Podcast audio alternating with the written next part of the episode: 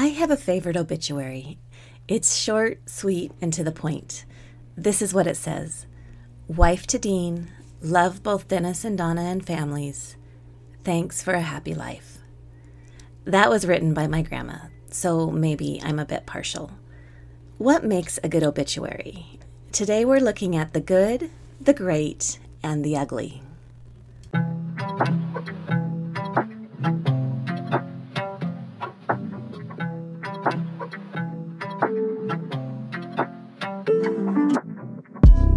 Welcome to Death Becomes Her, the minicast where we spend 5 to 10 minutes discussing death, dying, and grief from a variety of angles. I'm your host, Lyella Kelly.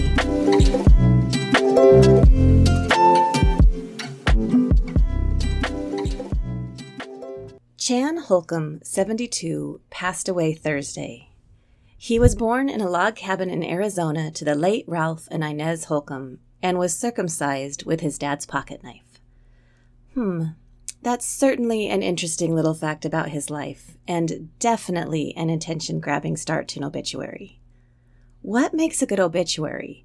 Or a bad obituary for that matter? Who is the obituary written for, and what purpose does it serve? What should be included or left out? From just the facts to loving tributes, beautiful to scathing, obituaries come in all shapes and sizes. If you have ever been tasked with writing an obituary, you likely know how hard it can be to focus your grieving thoughts to write a few paragraphs that honor the life of a loved one. Where do you start? Start with the easy stuff. Make a list of key details about their life and death name, age, birthplace, date, and perhaps location of death, as well as biographical details like marriage and children. Add practical information like the details for the memorial or funeral service and where to send donations. For now, just a list will do. No need for complete sentences. A little note be careful with your facts. Obituaries can provide a lot of personal information that unscrupulous people would love to have handed to them in a tiny little obituary sized package. Avoid sharing exact birth dates, mother's maiden name, or home address. Now that you have a list of the details, who was this person? What formative experiences made them who they were? When you think of them, what are the first things that come to mind? What were they great at? What were their passions? What quirks did they have that made them special? Gather favorite memories or stories from friends and relatives, as well as your own, that you may want to reference in support of the details that you choose to include. By now, you have quite a lot of information to build around. Start writing, weaving life details in amongst the bits that show who they were as a person. Match your tone to the person you're writing about. Were they fun loving, all business, artistic, troubled? Your writing can be styled to reflect their personality. Another tip Many obituary writers suggest that early drafts be written in present tense, as this helps to connect to the person we're writing about. You can change to the past tense later. If you'd like to read some really good examples, here's a few that you can look up to get some inspiration. The first one is Joe Heller, born 1937 and died in 2019. The second is William Freddie McCullough. And the last is Spencer Watson Supple. What if you'd like to write your own obituary? After all, who knows your story better than you? Writing your own allows you the opportunity to control the narrative, to share the things most important to you, and leave people with one last heartfelt message. I may have mentioned this a time or two before. Talking about death won't kill you. Neither will thinking about your eventual death. As you consider what you may want to include, you can really think about your life. Get some clarity and perspective on where you've been and how that made you into who you are, as well as what lessons you've learned along the way. Writing your own obituary is also a wonderful opportunity to show gratitude. Consider the example of 38 year old Sonia Todd, who died of cancer. She wrote, Some folks told me that writing my own obituary was morbid.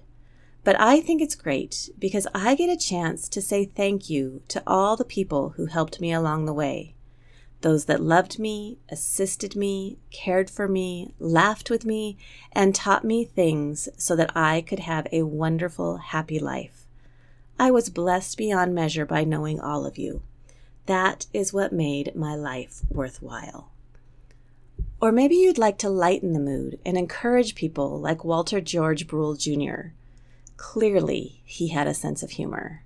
He wrote, Walt was preceded in death by his tonsils and adenoids in 1935, a spinal disc in 1974, a large piece of his thyroid gland in 1988, and his prostate on March 27, 2000. In closing, he said, Instead of flowers, Walt would hope that you will do an unexpected and unsolicited act of kindness for some poor, unfortunate soul in his name. Even years later, it was a pleasure to read about both Sonia and Walter. The self written obituaries are definitely my favorites. But what if the obituary that you're writing is for someone you didn't like or a person who hurt you deeply? Should you take the obituary as an opportunity to set matters straight or get the last word? Some have chosen that route.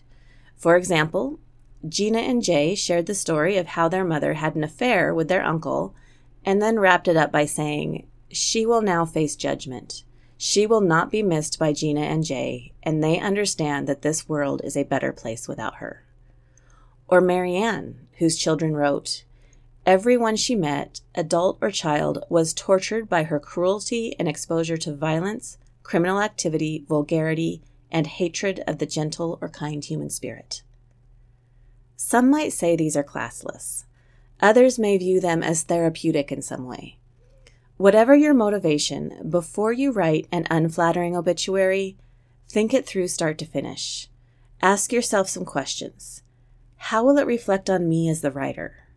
Will other innocent parties be hurt by what I'm writing?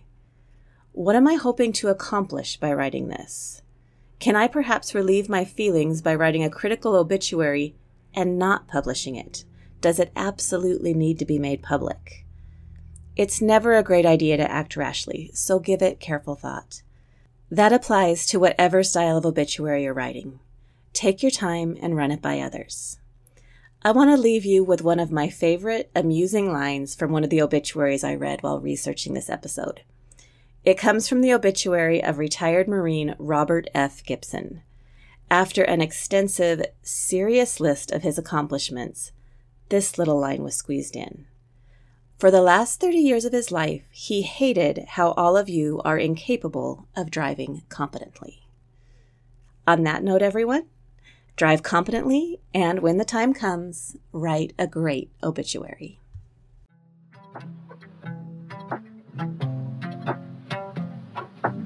Thank you for listening to the Death Becomes Her minicast. Connect with me, Lyella Kelly, at www.leavingwellmt.com. Special thanks to Roman Belov for our intro and outro music. Thank you for tuning in, and remember, talking about death won't kill you. I promise.